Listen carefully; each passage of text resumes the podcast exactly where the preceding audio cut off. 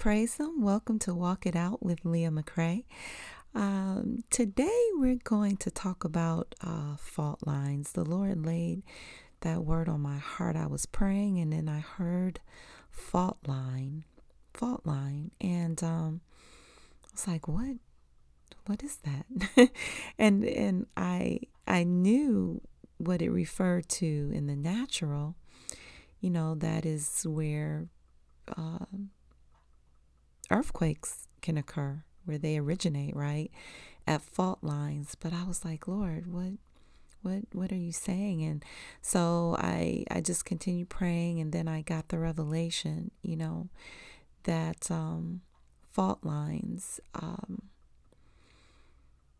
we have to recognize where they are in our lives and um so first let me just give you the definition the definition of fault line. Those are cracks in rock caused by forces that compress or stretch a section of the Earth's crust. So that's the definition of a fault line. Um, for our purposes, I think the Lord wants us to focus on, you know, the pressure, the forces that compress and can cause a break. You know, this is where the fault line is where things break apart.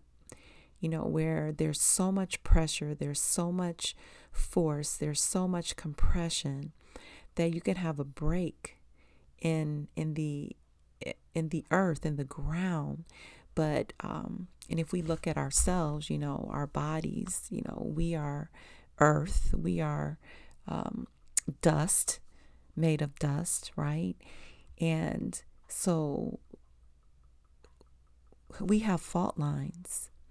And this is the place where there's such pressure, there's such uh, compression, there's such a force, and I'm going to call it a demonic force. Um, because what we're talking about is condemnation, fault, actual fault lines. We're talking about fault, when we are at fault, when we feel at fault, when we're carrying fault, and it's condemnation. And and the Lord didn't come, uh, uh, Jesus didn't come to condemn us. He already told us that. So we know that when we are under condemnation, that that's not of God, that's of the enemy. That's of the enemy. Now, a conviction is, is another thing.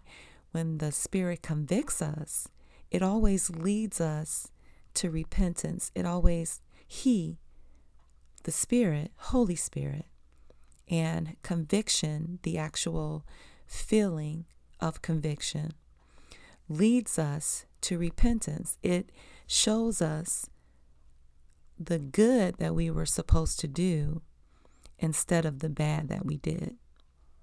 Okay.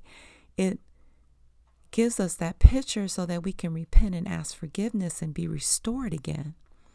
But what condemnation does is it says, You're bad. What you did is bad, but you're bad. What you did is irredeemable, and you're irredeemable. What you did is You've gone way too far, and you cannot be restored. That's condemnation.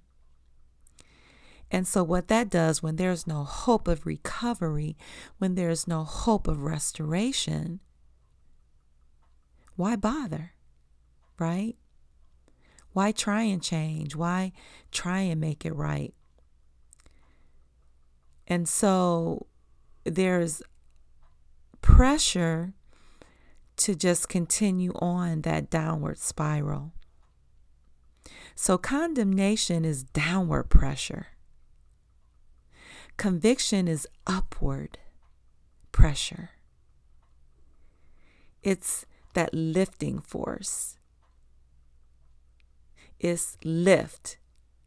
Uh, you know, uh, when you're flying planes, you know, there's the law of gravity that pushes everything down, but there's the law of lift that raises up. So, Conviction is a lifting law. Condemnation is is a downward pressing, compressing. And so when the Lord laid on uh, so when the Lord laid on my heart about fault lines, it's the condemnation. You know, it's that pressure right there that can cause you to break, that can cause a break, that can cause an earthquake in your soul if you aren't careful. So, uh, the scripture for this is Romans 8, verse 1.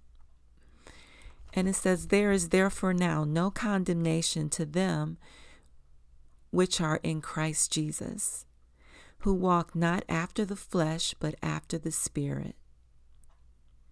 In verse 2 For the law of the Spirit of life in Christ Jesus hath made me us free from the law of sin and death.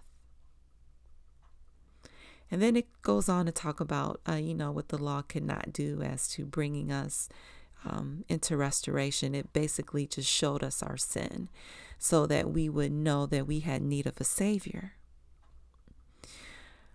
But verse 1 again, it says, There is therefore now no condemnation to them which are in Christ Jesus, who walk not after the flesh, but after the Spirit. So there is no condemnation. If you, if we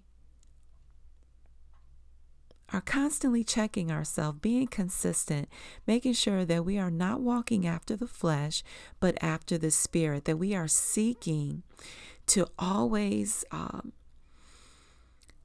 to always look with spiritual eyes and to uh, seek our Lord, our God, to hear from Him and to see what He wants us to do and to hear what he wants us to do in the spirit to always be spirit minded yes we're in the flesh of course.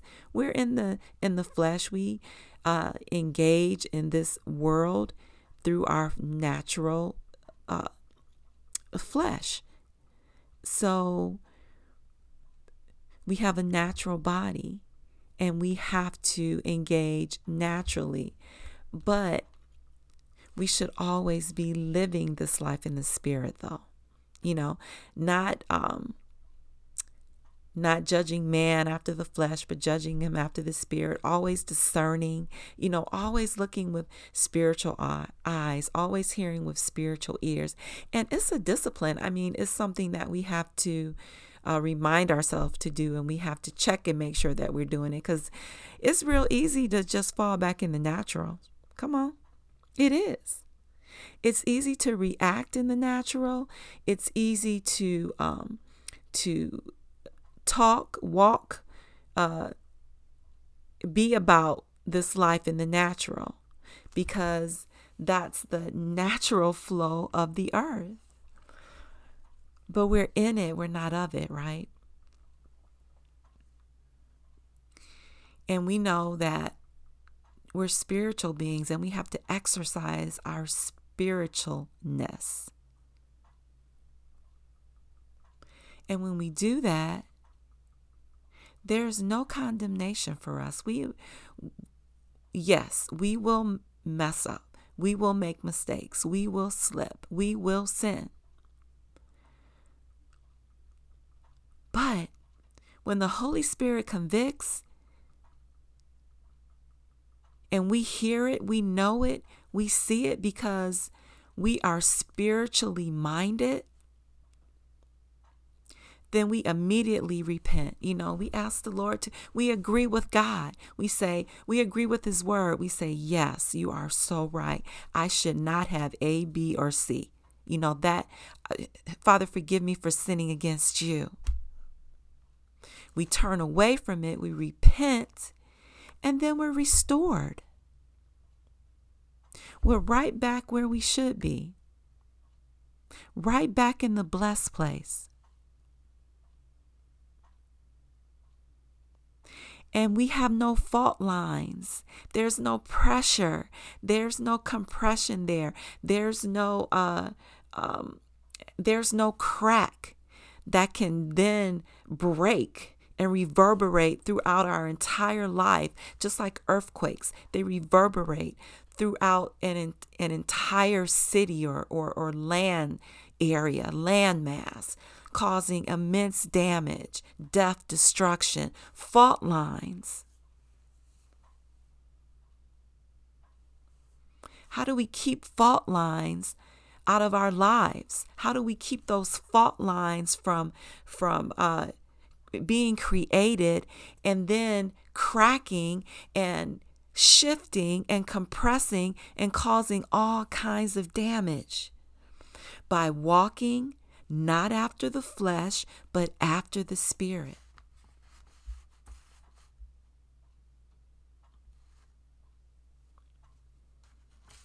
by, by allowing Holy Spirit to speak, to speak to us by not drowning out the Spirit of God, the Word of God, the heart of God, by running after the things in the world, by not being consumed by the world, by not being consumed by self.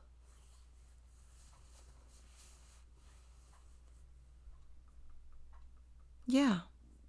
This is something that we have to be mindful of.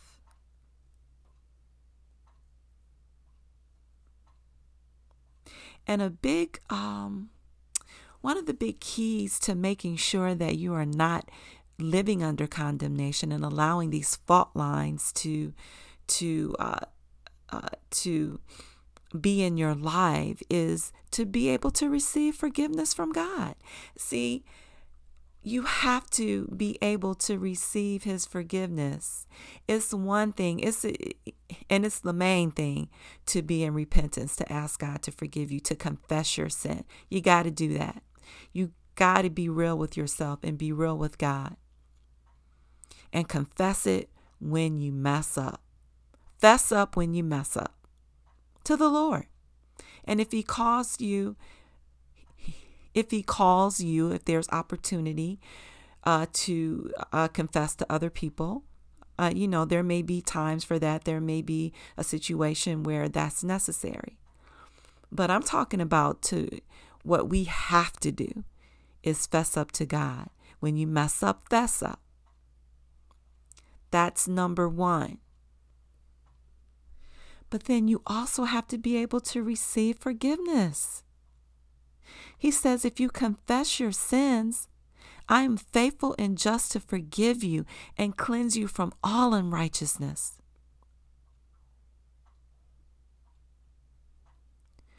Sometimes you're living under condemnation, under that pressure, creating those fault lines in your lives, not because you didn't repent and, and ask God to forgive you and turn away, but because you never receive forgiveness. You weren't able to receive the forgiveness that God, that Jesus has made available.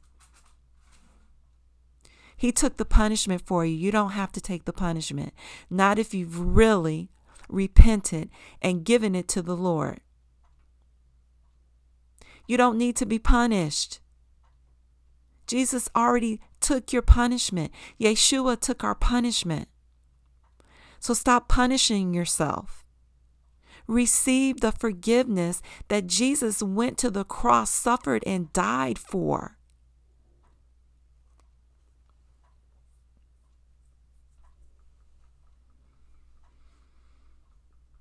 So, fault lines are self inflicted.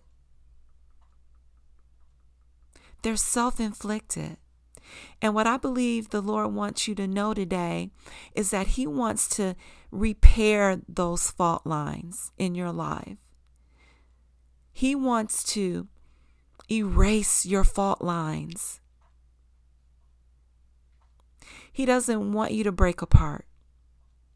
He doesn't want the pressure and the compression to destroy you. He came that you would have life and life more abundantly. How are you going to be a glory to His name? How are you going to glorify Him? How can you point people to Him when you are living under a cloud when you're on the brink of falling apart yourself. The devil is a lie.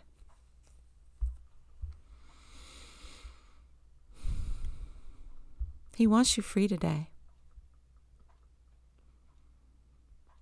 I had no idea what that meant when I heard it in prayer. The instant I heard it, I was like, what? But as I stayed there and allowed Him to open up this word to me, it blessed me. Because there's some fault lines in my life. There were.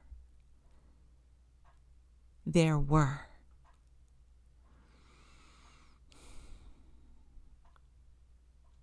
Thank you, Lord. Thank you, Jesus.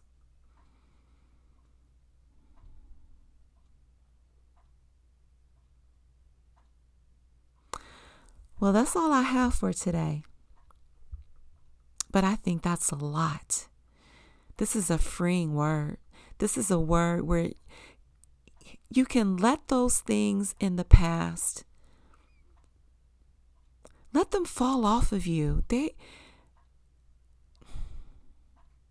let them be gone out of your out of your consciousness. That's what the blood of Jesus can do for you.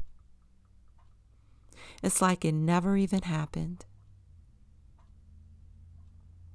Be free today. But first, you got to receive the Lord Jesus as your Lord and Savior. You got to confess your sins. You got to repent. You got to turn away. And then you got then you have to allow him to cleanse you and to restore you. And sometimes this is uh the repentance and restoration part can be a daily thing.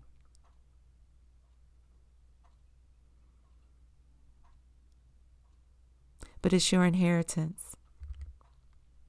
Amen. Well, bless you. Have an awesome day in the Lord and keep walking by faith.